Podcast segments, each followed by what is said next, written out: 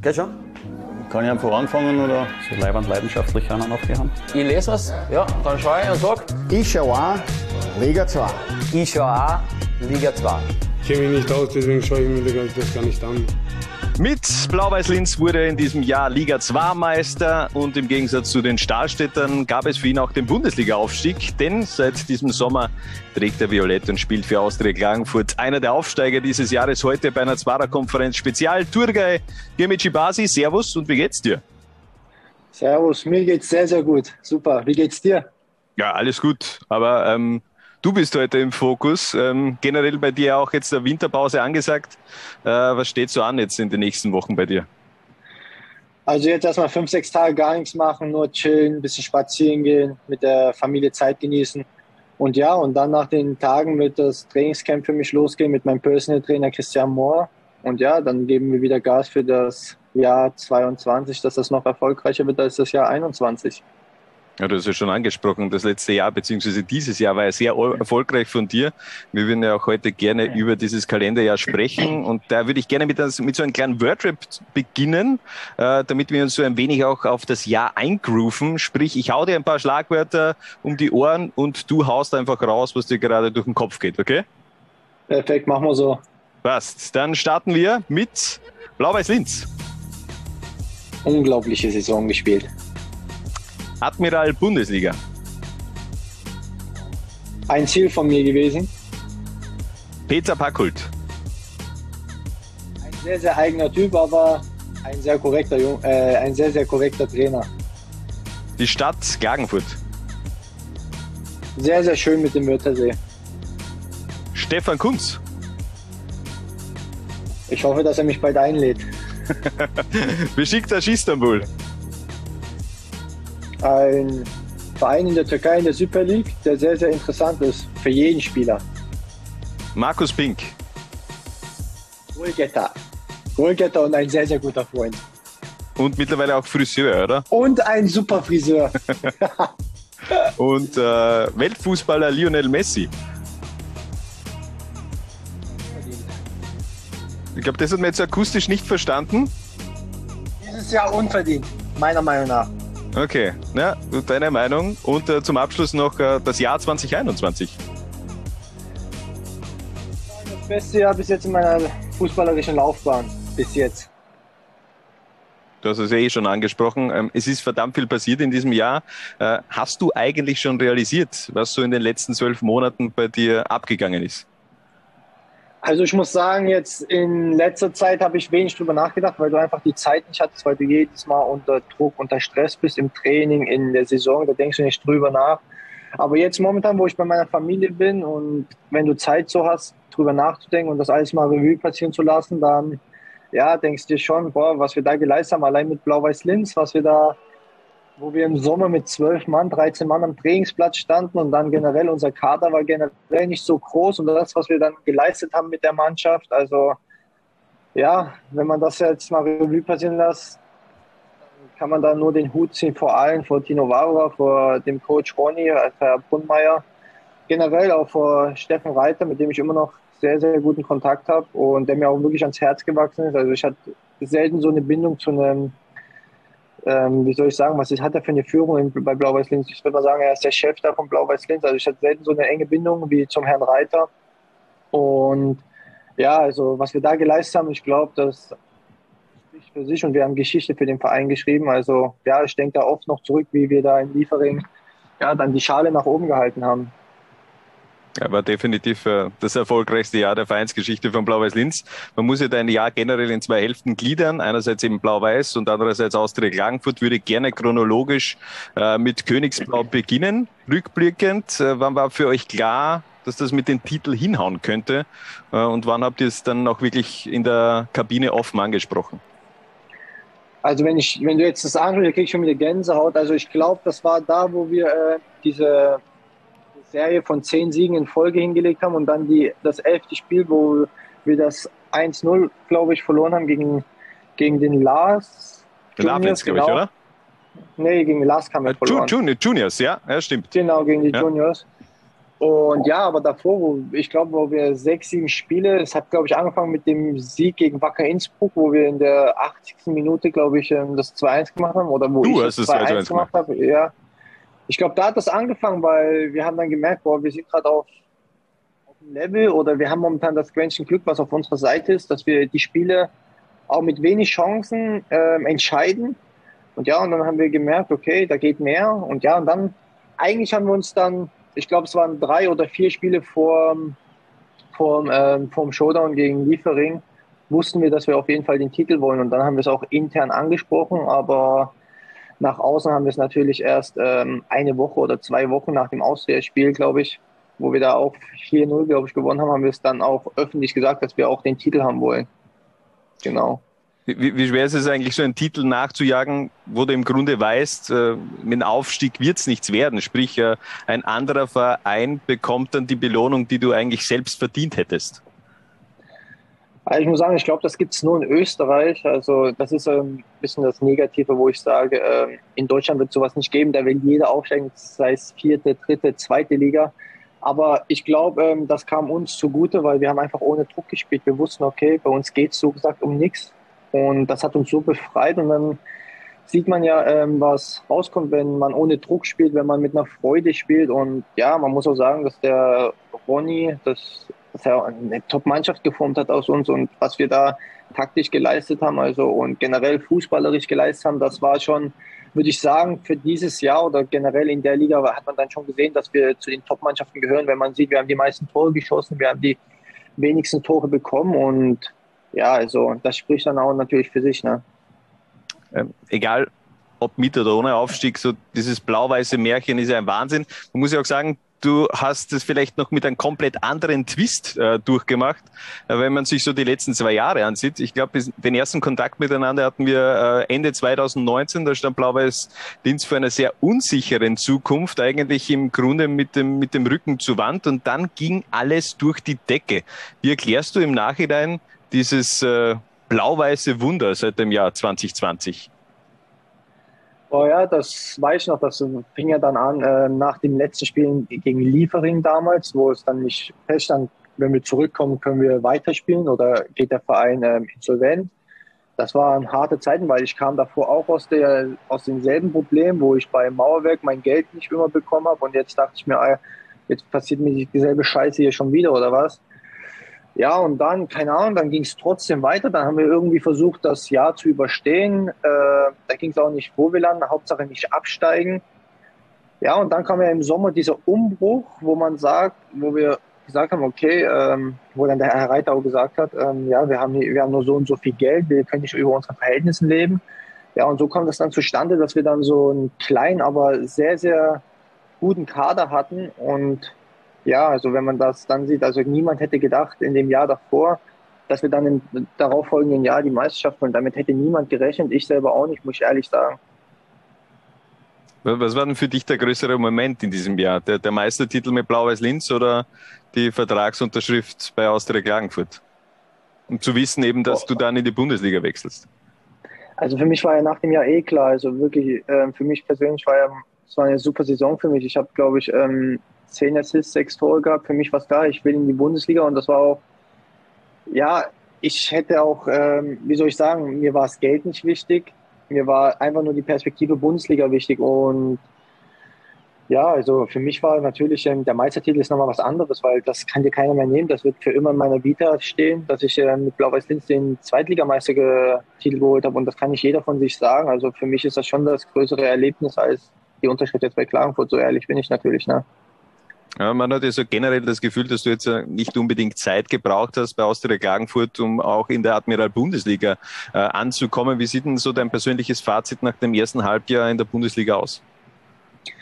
Ich muss sagen, ähm, ich glaube, wenige hätten das erwartet von mir, dass ich einschlage oder auch da performe in der Bundesliga. Aber wie soll ich sagen, ich habe immer an mich selber geglaubt oder ich weiß, was meine Stärken sind, aber das ist dann auch natürlich ähm, teambedingt. Also ich, ich spiele auch so gut, weil mein Team so gut performt und wenn das Team gut performt, ist jeder Einzelne ähm, automatisch gut oder spielt sich auch automatisch in den Vordergrund für andere Vereine.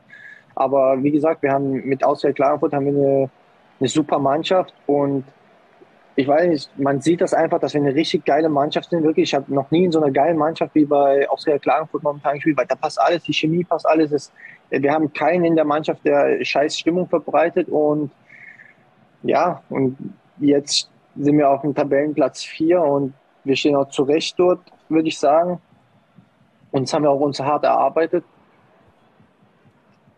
du hast es gerade angesprochen, ihr seid als Tabellenvierter reinge äh, geht als Tabellenvierter in das neue Jahr.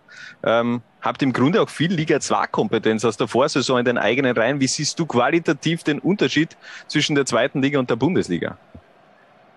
Also qualitativ muss man schon sagen, dass das Tempo viel, viel höher ist und die kleineren Fehler, die in der zweiten Liga nicht bestraft werden, die werden in der Bundesliga knallhart bestraft. Das ist einfach so. Aber man sieht ja auch bei uns, dass äh, wir hatten davor drei Spieler, die in der Bundesliga gespielt haben, der Rest war aus der zweiten Liga.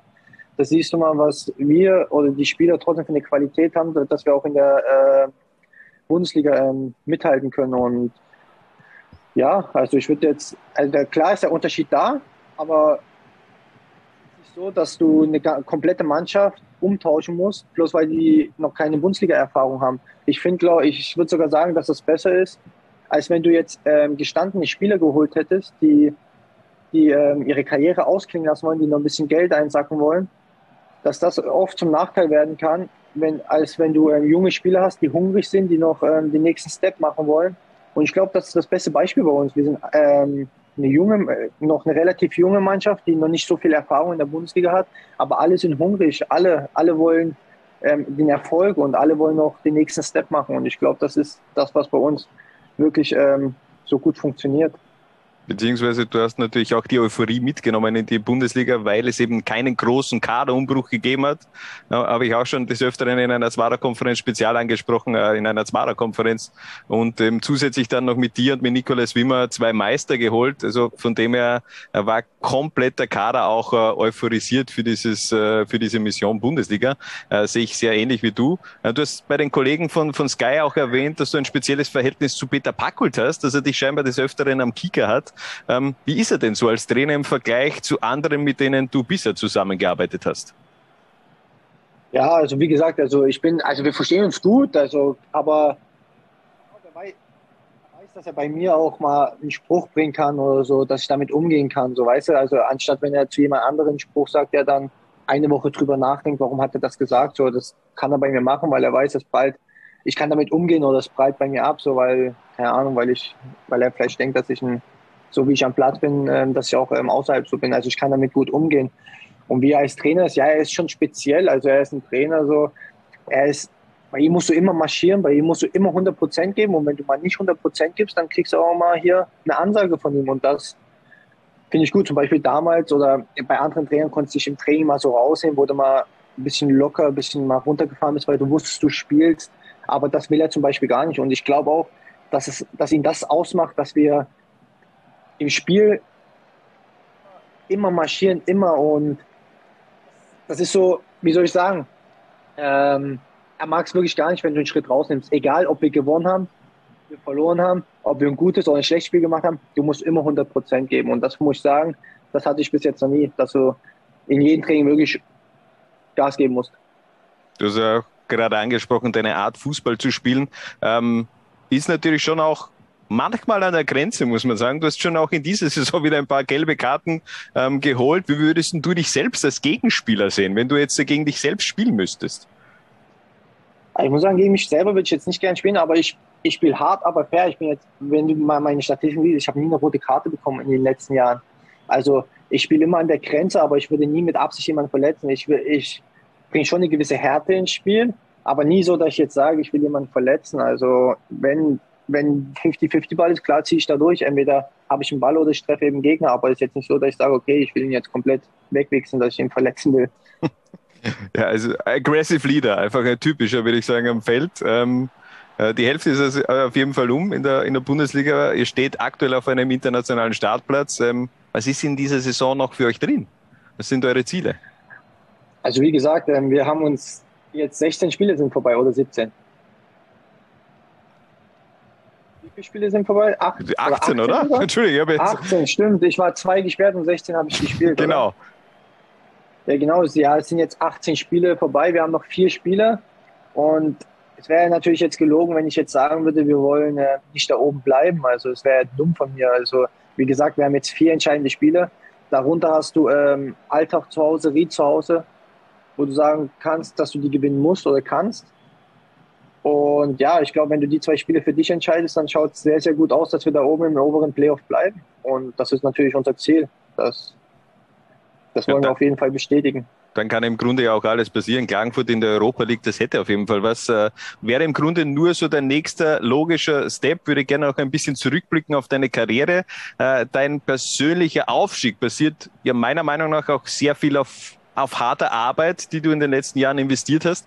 Aber das war scheinbar jetzt nicht immer so. Im Interview auch wieder bei den Kollegen von Sky hast du erwähnt, dass du früher kein leichter Charakter warst. Wie kann man sich also den Turgay Basi von vor zehn Jahren vorstellen und was würdest du diesem Jungen raten?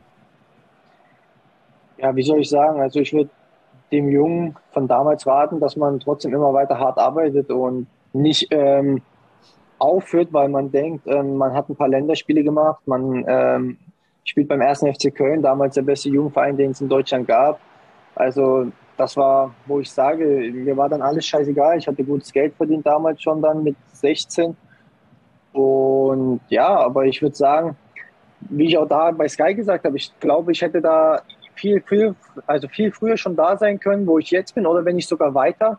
Aber ich glaube, dass viele es nicht geschafft hätten, ähm, nochmal den Weg hinzulegen wie ich. Die hätten viele noch zu kämpfen gehabt ähm, oder hätten sich nie von dem Rückschlag erholt. Aber alles, was ich mir erarbeitet habe oder alles, wo ich jetzt bin, habe ich mit harter Arbeit äh, ähm, habe ich mit harter Arbeit erreicht. Nicht, dass, ähm, dass ich einen Berater hatte, der der beste Berater ist, der mir Türen geöffnet hat. Nein, das war nicht so. Ich habe alles mit meinen Leistungen äh, mir erarbeitet, mit harter Arbeit, mit Personal Training, mit Leistungen am Platz. Und ja, das würde ich jedem jungen Spieler raten. Mach immer mehr als andere und denk nicht, dass du was Besseres bist als andere. Also, weil das kann ich ganz schnell einholen. wann gab es dieses Umdenken? Muss es ja vielleicht irgendwann mal einen Punkt gegeben haben, wo du dann gesagt hast, okay, ähm, so kann es nicht weitergehen, äh, ich muss das anders angehen?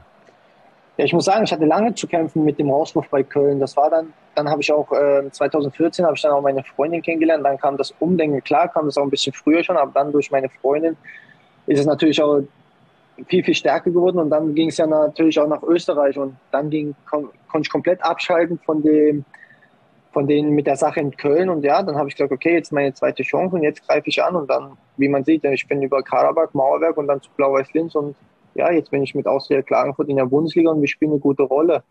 Aber ich habe natürlich auch sehr, sehr viel ähm, Österreich zu, zu verdanken, dass ich hier meine zweite Chance bekommen habe und die zum Glück genutzt habe bis jetzt. Aber das ist ja ganz interessante Namen generell in deiner Vita stehen mit Dynamo Dresden, RB Leipzig, 1. FC Köln, Kaiserslautern. Du hast also ähm, viele Traditionsvereine auch äh, in deinem Lebenslauf stehen. Hast du auch, äh, du hast auch mit großen Namen zusammengespielt, wie mit Kimmich damals bei, bei, bei Leipzig. Äh, was kanntest, äh, konntest du von diesen Stationen mitnehmen? Ja, was konnte ich von da mitnehmen? Dass immer mal, dass ich mir selber im Weg stand. Das war das größte Problem, dass ich mir selber im Weg stand. Also ich hatte früher ein gewisses Teil, also Talent, also ich war begehrt bei Vereinen, aber ja, das, wie soll ich sagen, ich konnte damit nicht umgehen oder ich dachte immer dann damals, wenn man heute jetzt mal meinen Bruder fragen würde, würde er sagen, ich war früher das größte Arschloch, weil ich dachte, ich wäre der Beste, ich müsste nichts mehr machen. Und deshalb würde ich sagen, dass ich mir da selber im Weg stand und dass irgendwie keiner mich ähm, die richtige Bahn bekommen hat. Also weder oder wie soll ich sagen, es war schwer, mich in die richtige Bahn zu bekommen. Genau. Nach diesen großen Namen gab es dann eben auch so rein von den, von den Namen her, klar, du bist dann in, in das in Herrenfußball schlussendlich auch gewechselt, aber dann kam Viktoria Köln, äh, Sportfreunde Siegen, beziehungsweise der FC Gütersloh. Wie schwer war es damals für dich, diesen Schritt zurückzugehen von diesen großen Namen? Das war unglaublich schwierig. Also wie gesagt, in Deutschland ist ja dann auch so, wenn du einmal von der Straße abkommst, dass du oder in Deutschland ist es so, du musst immer den geraden Weg gehen und wenn du mal äh, abkommst, dann bleibst du da, dann kommst du nicht mehr auf den Zug rauf und ja, so war es dann bei mir. Ich habe nie bei einem anderen Verein nochmal die Chance bekommen, weil ich einfach, weil sie einfach wussten, ah, der Typ ist durch. Und ja, deshalb war mir klar, dass ich in Deutschland, denke ich, kein Profi werden könnte, wenn ich hier bleibe. Und ja, und ich arbeite auch jetzt seit sechs Jahren mit meinem Berater zusammen und der ist wie so ein Ziehvater für mich. Also wir haben so ein enges Verhältnis ihm habe ich auch sehr, sehr viel zu verdanken. Also ich, wir haben alles zusammen, also immer zusammen gemacht und er hat nie an seinen eigenen Arsch gedacht oder ans Geld gedacht. Er hat immer gesagt, okay, wenn das für dich der nächste logische Schritt ist, dann gehen wir zusammen, dann machen wir das. Und ja, also ich, dann kam ja der Wechsel nach Österreich zu Kalbach. Ich muss wirklich sagen, dass ich da Österreich sehr, sehr dankbar bin, dass ich hier sein darf, also in Österreich spielen darf und da mich zeigen darf. Ja, wie, wie, kam dieser Wechsel damals zu, zu Karabach zu, zustande? Du bist ja wirklich auch in einer, äh, du hast ja damals eine sehr verrückte Zeit, glaube ich, auch in Wien erlebt, äh, warst da mittendrin in dieser Transformation vom FC Karabach zum, zum FC Mauerwerk.